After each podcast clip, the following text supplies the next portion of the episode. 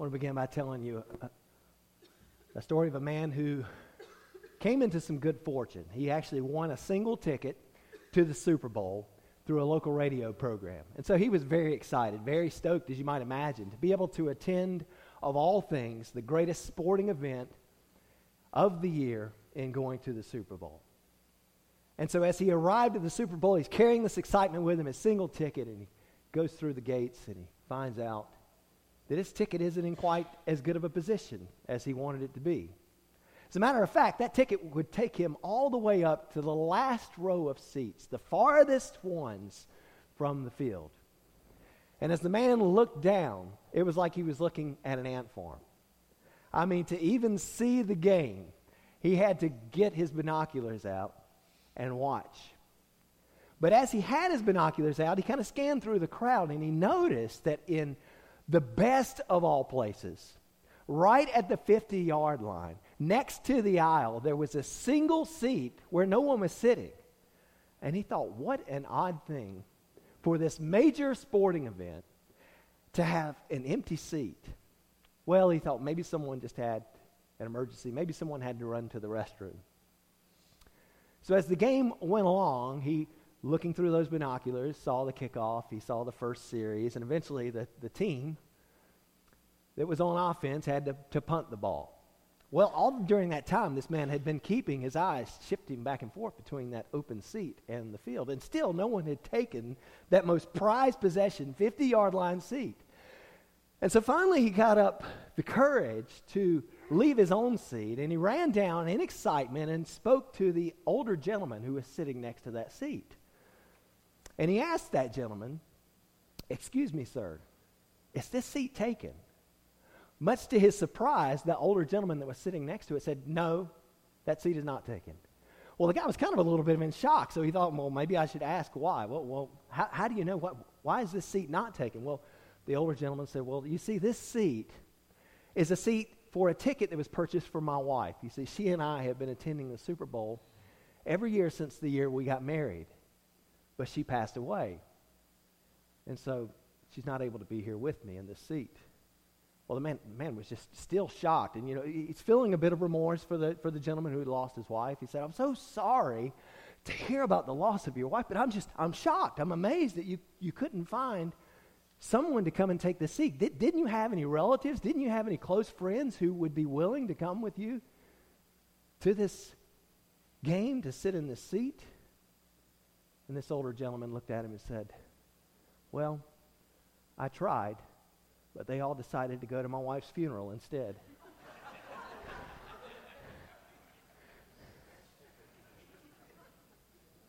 now, there's some elements of commitment in that story.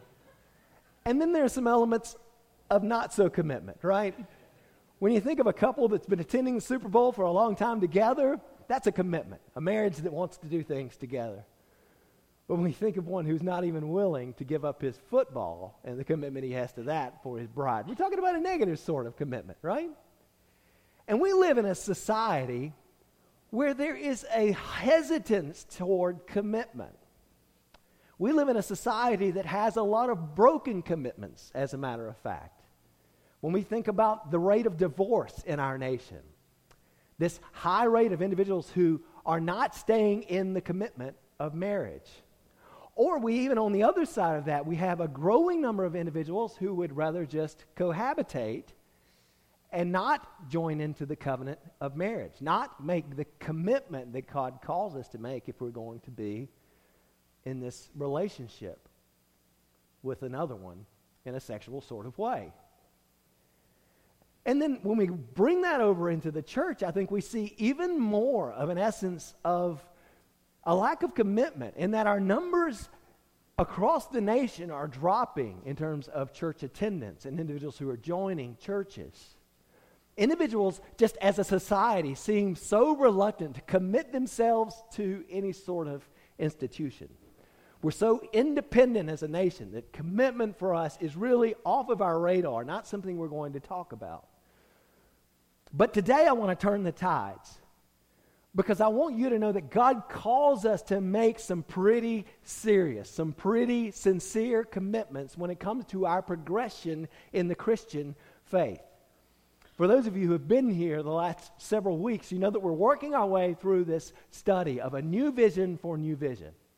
This idea that we want to convey that we are a church progressing in a certain direction. We are a church that wants to provide a healthy, balanced diet in certain categories, and we are a church that wants each one of you to be growing through these steps and in this way. And so, the overall vision that we are portraying, the overall vision that we are committed to, the overall vision that we will now be striving and evaluating all that we do by is this that we desire that through this fellowship, Christ would cause multitudes to be found, formed, fired, filled, and flowing. It's this imagery of pottery, this imagery of how a potter takes this raw, nasty clay and makes it into something new by his vision. He commits it to a solid vessel, as we'll be talking about here today, through the firing process in the kiln. And then he fills it with something that is of value so that it can be flowing toward a specific purpose. And that's what we are all called to be in this idea of being shaped in the potter's hands, being his committed vessels carrying about his work.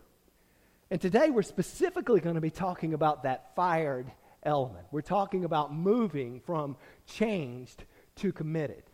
When we talked about the found stage, we talked about how we want individuals to move from the community, that is, those who have some level of interaction with us, to the crowd, those who are gathering here with us. And then last week we talked about how we want those individuals then to be formed. That is, we want them moving from being just in the crowd to being actually changed by God's transforming power.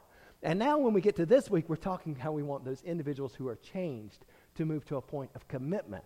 We want individuals to make a commitment to God's work. And so that we desire that as many as God allows would, through this fellowship, be fired into a solid vessel ready for God's use. And that's what we're talking about here today. And we've been talking all along about how this is kind of tied in with the Great Commission. Jesus' final words to his disciples that they would go, therefore, and make disciples of all the nations. And there's an element of commitment, even in that word, make disciples. For a disciple is someone who is committed to a discipline. And, and Jesus, in his final words, calls us to a level of commitment that we would make disciples. If disciples are being made, then individuals are making commitments to a discipline, which is following the Lord Jesus. But also, there's another element of, of, commitment that's displayed in that. Go and make disciples of all the nations, baptizing them in the name of the Father, the Son, and the Holy Spirit, Jesus said. This baptism is an act of commitment, an act of showing that I am dead to the old person, alive to the new. And so these are commitments that are very real, very practical, very well played out in what Jesus commands us in the Great Commission. And we've talked about how we want to multiply God's glory on the earth. That's a, the essence of what we are striving to do as a body, living out the Great Commission. And the way we do that at this stage is that we multiply God's glory on the earth by multiplying members of God's family. We, we talked in the first stage about how we multiply God's glory on the earth by multiplying magnifiers of his name. And then we had models of his character, which are being mod- multiplied in this form stage. But now we are talking about members of God's family. We want you progressing in this way church. We want to be an environment where individuals can progress in this way, where we are spurring one another on toward these pursuits. And what we want individuals to know is that God wants you to be a member of His family. That is, God is calling you to make some solid commitments. The Apostle Paul has a lot to say about commitments and family that, that the sort of family that would foster those commitments when we get to Romans chapter 12. So if you have a Bible, I hope you do, find your way to Romans 12. Maybe you can look on with someone else. Maybe you got a Bible on your phone or a tablet or whatever that looks like. Swipe, turn, whatever it takes to get to Romans chapter 12. And let's look together at what Paul is showing us here. Now, the background on the book of Romans is that Paul wrote this letter to a church that he did not found. A lot of the letters we read in the New Testament that are by Paul are to churches that he was involved in with missionary trips either in founding or in strengthening as he went along the way. But the, the church in Rome is not a church that Paul has even visited at the point in which he writes this letter.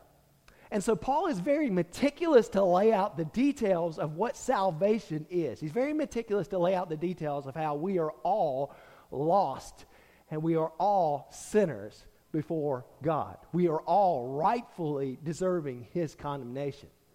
But he then goes on to show that how God, through his interceding mercy, has, through a, a, marvelous act of grace, made a way for us in Christ to be reconciled to God. Because Jesus has come and has borne our penalty. Jesus has stood in our place, the just for the unjust. And so Paul makes it clear then that, that God has made a resolution for this. He wants the church in Rome to know that he's got some real clear teaching about what God is doing in this event. When we come to Romans chapter 12, Paul then kind of spins all of this doctrine, all of this solid teaching that he's been working on into a more practical approach to tell the church, okay, now, based on this truth of what God has done, how he is seeking to restore you in Christ, this is where we want you to know God wants you to be next. And so, chapter 12, Paul, inspired by the Holy Spirit of God, shifts over to this practical application of how we ought to live in light of all that he's done. The first thing I want to show you from God's word is this God is calling you to be totally committed to him. God is calling you to be totally committed to him. How committed? We'll look at Romans chapter 12, verse 1. There, Paul writes, Therefore, I urge you, brethren, by the mercies of God, to present your bodies a living and holy sacrifice, acceptable to God, which is your spiritual service of worship. This is a great call to commitment, my friends. Paul uses this imagery of sacrifice in the Old Testament when individuals would sin as a, as a payment for their sin, as, as a kind of forethought, looking forward to one who would ultimately come and take the penalty of that sin where they wouldn't need these anymore. They would take sacrifices. They would be animals, or sometimes it would be food items, and they would take these to the temple of God. There, if they were animals, those animals would then be sacrificed. They would be slaughtered. They would be killed and offered up on the altar, on the fire, as a burnt offering in many cases. And that's a total commitment, my friends. I mean, if you take a goat and you slice its throat and you throw it on the burning pile, that goat is pretty committed to the task you've committed it to at that point, right? And that's what Paul is describing for us to present your bodies, all of who you are, as a living sacrifice, which is holy and pleasing unto God. That's a great call to commitment. We're to be this living sacrifice, a total commitment. It's an all in sort of commitment. There is no turning back once a sacrifice has been given. And Paul further indicates that in presenting our bodies as a living and holy sacrifice, we're carrying out a spiritual service of worship. And there's a very real component to our worship of the living God which calls us to serve Him. That is, in giving all of ourselves to God's work, we are making a steadfast commitment to be available for the work that He desires for His spiritual children to do. And it seems to me that in our day there are a lot of people who just do not want to serve. They don't want to be known as a servant. They don't want to have an attitude of a servant. We all instead we want to be served. And, I think some of this comes from the consumer sort of mentality that we see around us, right? We've got companies that are constantly bombarding us with advertisements to say, "Come and partake of our service." Come, come, come and be served by us. Let this product serve you in this way. And so we've got such a consumer mindset that says everything should be working for me. But that's not the mentality that we see Paul describing here for the church. Instead, who is it that's being called to serve here? It is the church who is called to serve. And we, and we, we bring that sort of mentality, that sort of serve me sort of mentality into the church. So many people seem to come into church with this mentality that this place better meet my needs or I'm out the door. And, and now I believe that church ought to be serving individuals. I believe that churches really ought to be meeting very practical, very real sort of needs. And I also believe that it is my calling as the shepherd of this flock to feed the flock. That is a very important part. That's what I invest so much of my time in, in the weeks preparing for this hour when we are gathered together. It's a very important thing to me. But I can't help but wonder if the reason that so many people come away from church with the experience feeling like their needs weren't met is because there were so many other people in that church who had that same sort of mentality of, well, I want to be served instead of I want to be serving others. And sometimes I'll hear an individual who comes to a church like ours and leaves this place saying, I just wasn't fed. I need to find somewhere else because I wasn't being fed. And there are times, and it's not every time. I know there are some churches that are just off the roller when it comes to doctrine. But there are times when I just think in the back of my mind, you want to be fed, pick up a fork and get to work. right? Because we're doing the best we can as a church to put the food down on your level. We're doing the best we can to make this food prepared to where it will nourish you. But sometimes, my friends, if you want to get fed, you got to get the fork and get to work. And I just want to tell you the church's job is not only to serve you, it's equipped to equip you to serve each other. And that's part of the commitment that we make together in this body that we call the church. And so I want you to see that that my heart, the heart of your leadership team, is that we would see a church that is fired up, that is ready to go, that's been gone through the kiln, it's committed to the purposes that God's calling us to so that we can work together for His glory as we serve Christ with all that we are. Living sacrifices. Take all of me, Lord. I want to be used by you. And Paul drives us toward that commitment. What's the basis of our service to each other?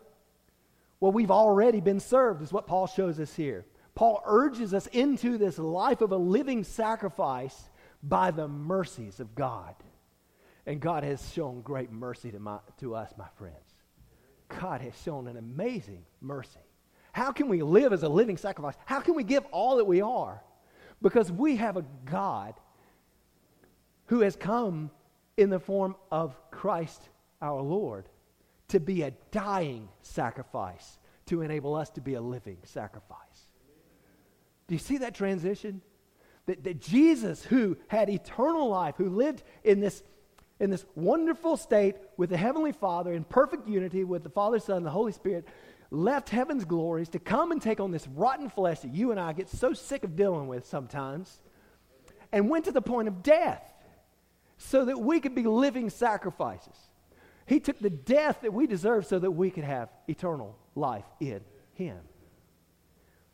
And that, my friends, is the joy of the gospel. That is the fuel for being living sacrifices for Christ. This is the fuel for any commitment that we would make that God has interceded in mankind and has paved the way for us to be restored to Him. So, if you want to know what commitment to serving others looks like, then look to Jesus. Look to God's mercy. Look to the cross because there it's on full display, my friends. And God is calling us, each and every one of us, to be totally committed to Him. But we'll never outcommit what He's already done for us. The next thing I want you to see is that God knows and wants what is best for you. God knows and He wants what is best for you. That's what we see in Romans chapter 12, verse 2. What does Paul say there? He says, And do not be conformed to this world, but be transformed by the renewing of your mind, so that you may prove what the will of God is that which is good and acceptable and perfect. You see, here Paul refers to God's will for each of us. It's, it's a will that is good and that is acceptable and that is perfect. And so many individuals wander through life looking for God's perfect will for them as though it's like hidden away in some dark alley and they're just going to stumble into it one day. But, but here Paul lays it out for us God's perfect will for us, his good and acceptable and perfect will is this that you would forsake the lures of the world and be committed to what he's changing you into. And what he's changing you into, my friends, is not going to be a horrid experience. He desires what's good for you. It's a good will, it's a perfect will. And I believe a lot of churches really struggle with this battle between what the world offers and what God has to offer. And it's not necessarily a bad thing in the sense that we want to be engaging. If there are streams of communication, for example, that the world is using, like movies or multimedia or social, social media, we want to get the gospel injected into those streams, right? I mean, if, if entertainment provides a way for us to get the gospel across to individuals, then we want to be maximizing our opportunities for entertainment. But I think a lot of churches get so lost in that struggle that they lose focus on what Christ is calling them to. They lose focus on the gospel in, the, in their attempt to be another entertainment complex. They're, they're desiring to draw a crowd, and so they're focusing on the elements of entertainment, in the process, they forget to say that Christ is what we are drawing you to. And my friends, we can't get to that place.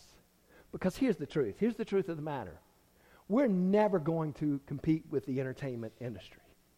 We're never going to compete with these multi-million dollar budgets that are being poured into a variety of we just don't have that, right? You've seen our finances already today. The church cannot offer what the entertainment complex has to offer. If you came for entertainment today, I just want to tell you, you probably could have stayed home and watched Netflix and gotten something a little bit better, all right? You probably could have gone to the movies and found something that was a lot more entertaining. And the church just can't compete with the world when it comes to entertainment. But I want to tell you this the world can't compete with the church for what we have to offer. The world cannot compete with what we have to offer in this transforming, growing sort of relationship that Christ is calling us to that will result in our eternal life with God Himself.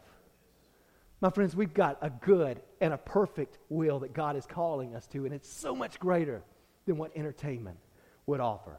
Will we continue to maximize those streams to the glory of God? Absolutely. But my friends, the gospel's got to be at the heart of every bit of it, or we'll lose our way. And friends, I want to tell you this you don't need another entertainment complex. You need a church. God knows and He wants what's best for you. And that leads me to the next point. God has a place for you to exercise your commitments.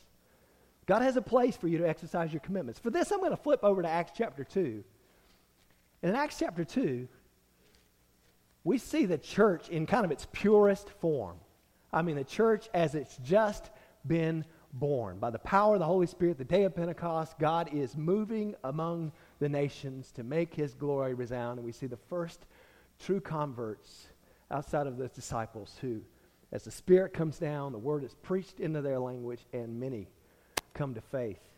And in that moment, when the church is formed, what is this activity that they bind themselves to? What is the commitment that we see individuals making? Well, there are a few commitments, really, that we see in these verses. But starting in verse 40 of Acts chapter 2, we read here, and with many other words, he, that is Peter, who's been preaching to the people here on the day of Pentecost, he solemnly testified and kept exhorting them, saying, Be saved from this perverse generation. So then, those who had received the word were baptized. Two commitments made there. For some, really for all of these, they've received the word first of all. First of all, there's a commitment in that they are coming to faith. They have been found at this point. But next, they're baptized. There's this very visible sign of the commitment that they are making to something known as the church. So then, those who had received the word and were baptized, and that day there were added about 3,000 souls. Well, that's an interesting tidbit that there were added about 3,000 souls. There's a certain level of accounting that is taking place in this passage. Well, what are they added to? What are they committing themselves to? Well, that's what we carry on with verse 42. They were continually devoting themselves to the apostles' teaching and to fellowship and to the breaking of bread and to prayer. Everyone kept feeling a sense of awe, and many wonders and signs were taking place through the apostles. And all those who had believed were together. This gathering together, this assembly of believers, and they had all things in common. Verse 45 And they began selling their property and possessions and were sharing them with all, as anyone might have need. Day by day, and breaking bread from house to house. Day by day, continuing with one mind within the temple and breaking bread from house to house, they were taking their meals together with gladness and sincerity of heart, praising God and having favor with all the people. And the Lord was adding to their number day by day those who were being saved. There's that accounting element again. Day by day, those who were being saved were being added to the number of this assembly of believers. And what's happening here is that we are seeing the formation of the church. This word church is really a word which literally just means ecclesia, this, this gathering together. We talk about ourselves being New Vision Fellowship. A fellowship is just kind of a gathering together of people. This is what the people were bonding together into this fellowship, which was characterized by some very sincere attitudes towards God, some very sincere commitments to say that I'm turning away from the life that I once lived in repentance. I'm coming to Jesus by faith. And in that commitment, then they make a secondary, visible sort of commitment to say that I am binding myself together with this body through baptism. And baptism is such a visible portrait of really dying, being a living sacrifice. I'm dead to the old man, I'm alive to Christ. I am a living sacrifice myself. And that's what they're showing through, through this baptism.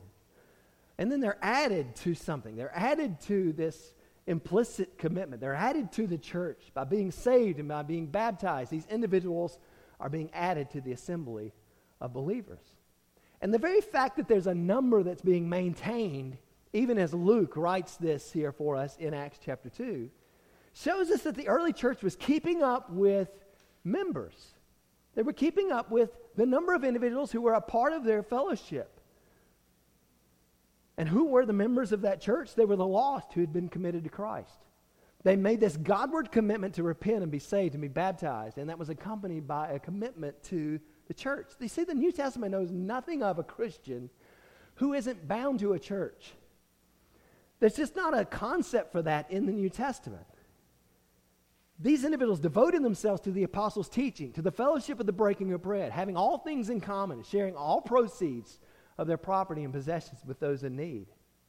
And so, in the clearest and the purest form that we can see of individuals who are being saved by God's work at that very first ingathering, what we see is that those individuals were bonding together for purposes of loving and supporting and developing and encouraging one another to grow in the Lord. Why? Because that's God's design. That's God's design for us when we come to Christ. God has designed that those of us who had been saved and become members of his family would be known in this family as members of the church. Every Christian needs a church. Every Christian needs a place to make solid commitments to serving a life of purpose, like pottery that's been fired in the kiln and ready to be used. That's the commitment we're called to make. And we exercise our commitment in a very practical way here in this church through what we call church membership. Have you ever thought about why we would call it membership? As though we're members of something? Well, there's a very practical reason for that. We're going to see that in our next set of verses in Romans chapter 12. So find your way back to Romans chapter 12. And the next set of verses that we would find here come in verse 3 through verse 5. Paul says, therefore, through the grace given to me, I say to everyone among you, not to think more highly of himself than he ought to think, but to think so as to have a sound judgment, as God has allotted to each a measure of faith. For just as we all have many members in one body, and all members do not have the same function, so we who are many are one body in Christ, and individual members of one another. And as we look into this passage, as we think about what this idea of membership means, Paul shows this analogy between our bodies. We talk about the members of our body, right? If someone was dismembered, uh, maybe as an act of, of uh, being involved in a, in a war, for example, we know that they've lost some limb of their body. We, we think about you know, our legs and our arms being members. We think about our brain and our heart being members of our body. And that's what Paul is pointing to as he draws out this idea of how the church is a body. And the body consists of members. And there's a need for each one of us to be members of this body who have come to Christ. And I just want to share with you as we walk through that three reasons why you need a church. Three reasons why you need a church. The first is in that set of verses that I just read for you. You need a church because you can't do it all on your own. You need a church because you can't do it all on your own. Here in these verses, Paul talks about how it's wrong to think more highly of yourself than you ought to. And who are those who think too highly of themselves in this passage? Well, it's those who don't have sound judgment, in that they have forgotten that God gives His grace in a certain measure to each individual. He grants to each individual a certain amount of faith. And so it's those who don't have sound judgment who are forgetting that God has allotted to each Christian a measure of faith. Have you ever met someone like that? So, someone who kind of has the mentality that they are self sufficient in their faith, that they've got all that it takes on their own. They don't need what anybody else has to offer to be a good Christian. I hear that most often from individuals who say, Well, I pray, I read my Bible, I watch Charles Stanley if you're older, or I watch Andy Stanley if you're younger on television. And so I get, I get my spiritual nourishment. I don't need anything else. Why, why do I need the church? And when we get too confident in the superiority and self sufficiency of our own faith, then that's when we start to decide to stay away from those hypocrites who are over at the church, right? Those individuals who we've seen not quite walking out the walk. Well, the reality is, we're an assembly of hypocrites, but we're not staying there, my friends. We're seeking to progress into what God is calling us to be. So come join the nation of hypocrites as we seek to become those who are restored for Christ and used for his glory because he can take nasty, broken things and make them into something new, my friends.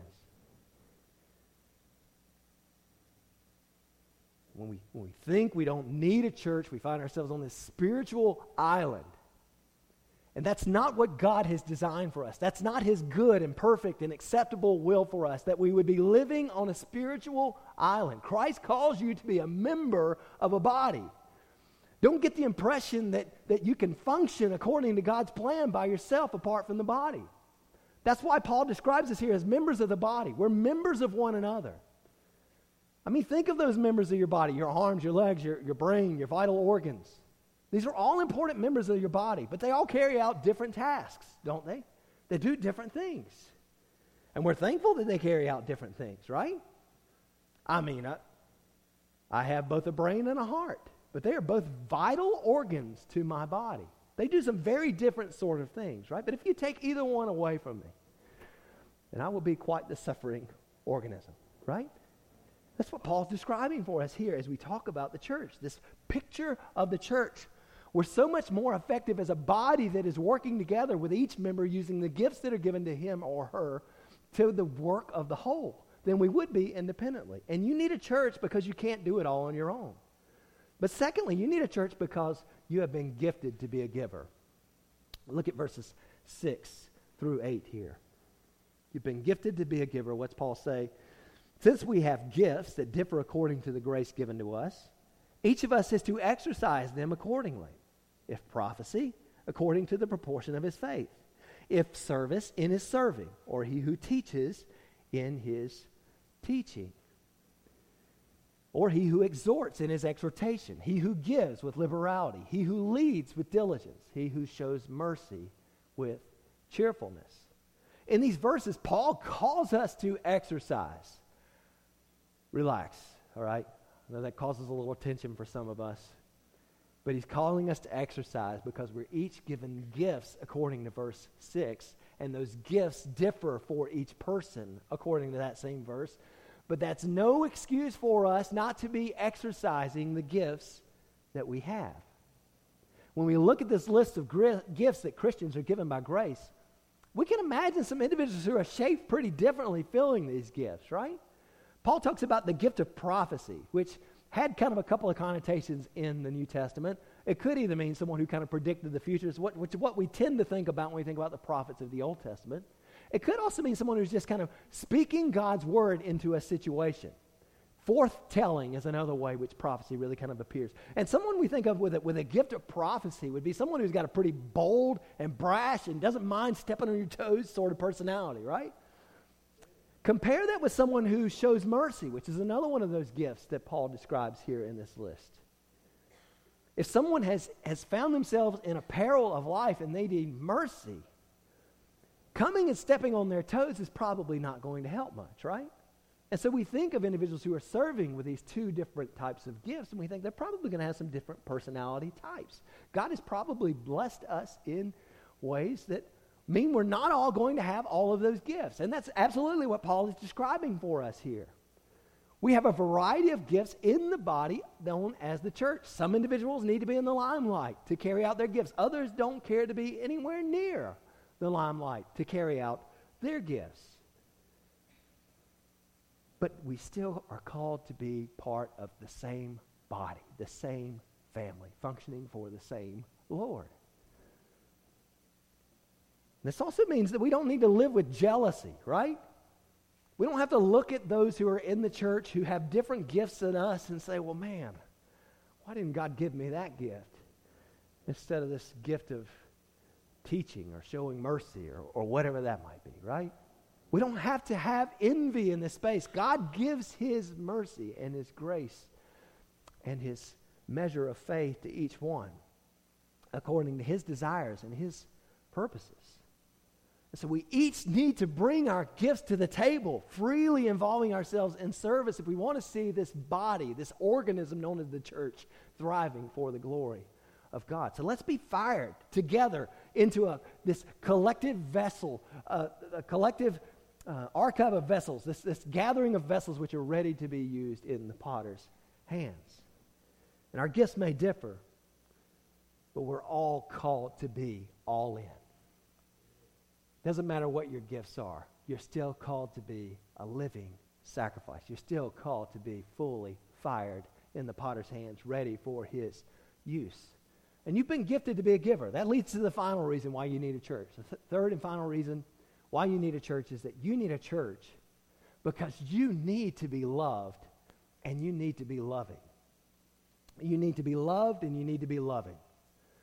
Paul, Paul goes on in verse 9 and says, Let love be without hypocrisy.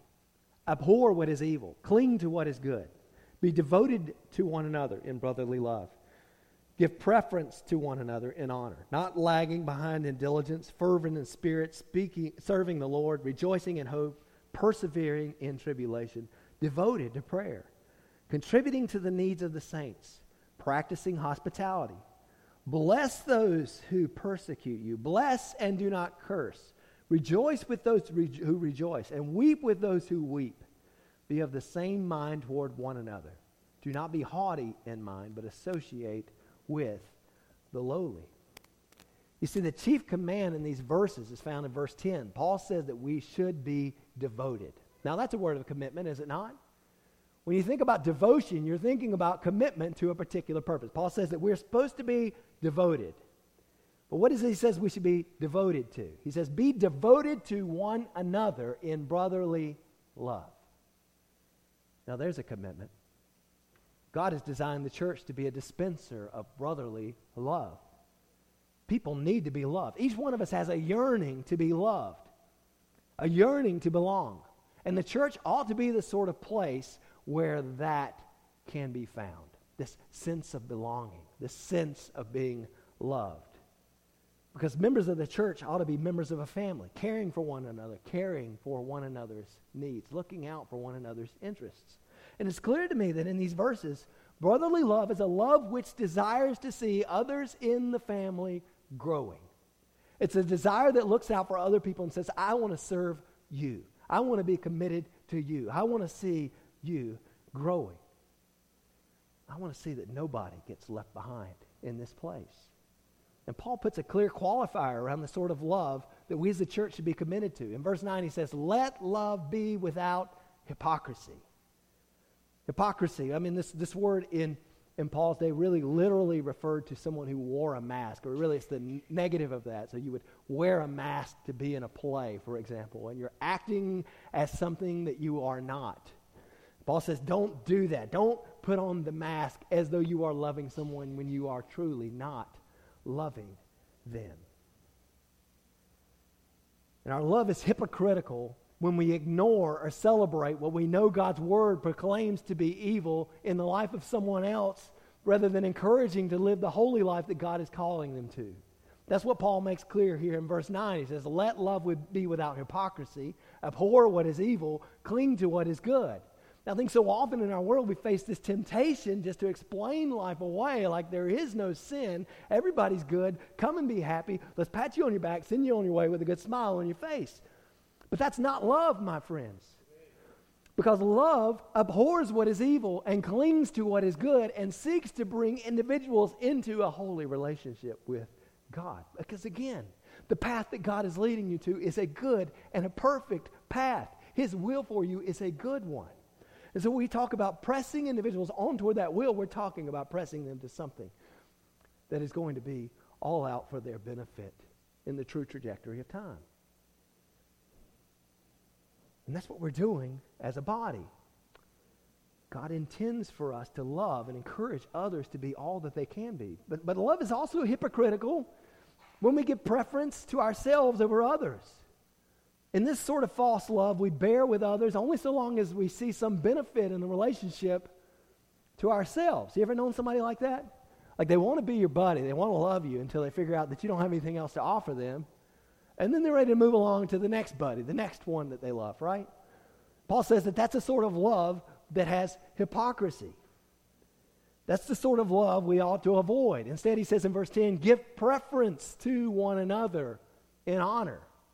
If I'm giving preference to you, doesn't mean that you have something to offer to me. I'm just, I'm just giving of myself. What a Christ like sort of thing to do, by the way. Also, our love is hypocritical when we are lazy in that love. Some individuals say that they love the church, but they never pitch in. They let others pick up their slack. But God's word says here in verse 11 that not being devoted to one another in brotherly love means that we're not lagging behind in diligence. You see, if we're lagging behind in our diligence, then we are exercising a hypocritical sort of love. But what does Paul say? He says we are to be fervent in spirit, serving the Lord, rejoicing in hope. That doesn't mean that if your body's falling apart in some way and your health is an ailment that you can't be a member of the church. Again, he's talking about us to use the gifts that we have, the availability that we have, all for his glory as a full commitment to him. And then finally, our, our love is hypocritical when we give up in hard times. There are very few individuals who will hang with a church through hard times. But Paul says here that true brotherly love is characterized by persevering in tribulation in verse 12. And then Paul shows us that, that ultimately this fulfillment of loving, this fulfillment of brotherly love is fleshed out when we lift other people up. We are here, my friends, to lift one another up. We are here to build one another up into all that God has designed for us to be. And you need a church because you need to be loved and you need to be loving. And God's chief avenue for doing that for Christians is that we would love one another and lift one another up in this body known as the church. We do this by being devoted to prayer, verse 12, contributing to the needs of the saints and practicing hospitality, verse 13, rejoicing with those who rejoice, and weeping with those who weep in verse 15, associating with the lowly in verse 16. And my friends, we need a love that is without hypocrisy.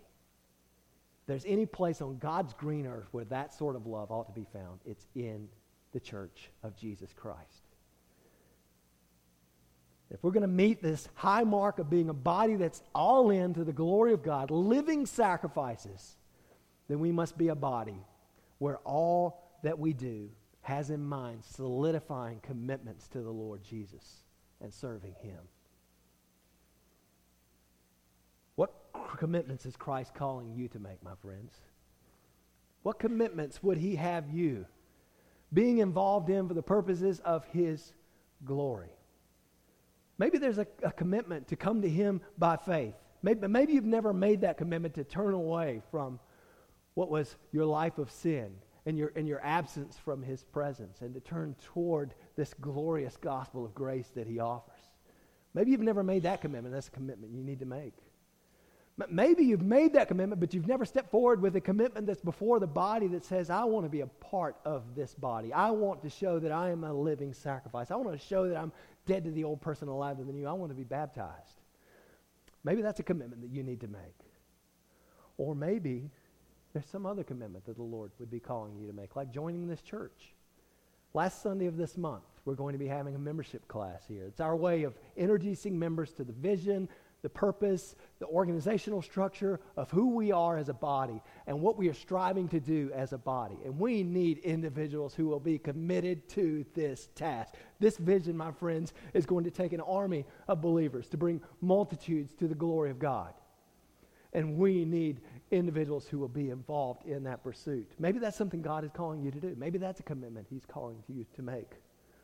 I heard a story of a young little lad in Scotland who attended this rural church back in the 1800s as a part of a mission sort of service set of meetings that were happening in that church. And as the offering basket came by this young lad, he asked the usher to put the basket on the floor. And then he stepped his tiny little feet into that basket and said, I don't have much to give, but I'm giving all of me that young little boy would grow up at the age of 21 to depart on a trip. His name was Robert Moffat. He would then go to South Africa and he would work there among the natives, establishing a church. He would work seven years before he would even see his first convert. This, this young boy from this rural area that did, really didn't have a lot of promise if you looked at the statistics on paper became one who learned all of the language of the nation where he went there in South Africa. And he translated all of the Bible into their language. And by the end of his life, there were multitudes of individuals who had come to faith because of his ministry. But it all started there as that little boy stepping into that basket saying, All I have to offer is me. But I'm going to put all I have to offer in your hands. Is there a commitment you need to make, my friends? Let's join together in prayer as our praise team comes forward. Father, you have shown yourself to be totally committed to us. What greater commitment could we see than that our Savior would come and live on this earth and face the mockery and the scorn and the beatings and being spat upon and being humiliated and naked and hung on a cross to be tortured in death for us. God, we praise you for the commitment that we see in Jesus our Lord. And Father, I know that you are calling us as a body to greater levels of commitment. You're calling us to be all in for your kingdom. And Father, I just pray that you would unite us by the power of your Spirit behind this vision, that we would be committed vessels, like those instruments which have been prepared by the potter and fired in the kiln, that we would be ready for you, O Lord, to say, Go here and do my work. God, bless us with an ambition to be committed for you. And may you receive the glory as we multiply your glory here on the earth. I pray it in Jesus' name. Amen.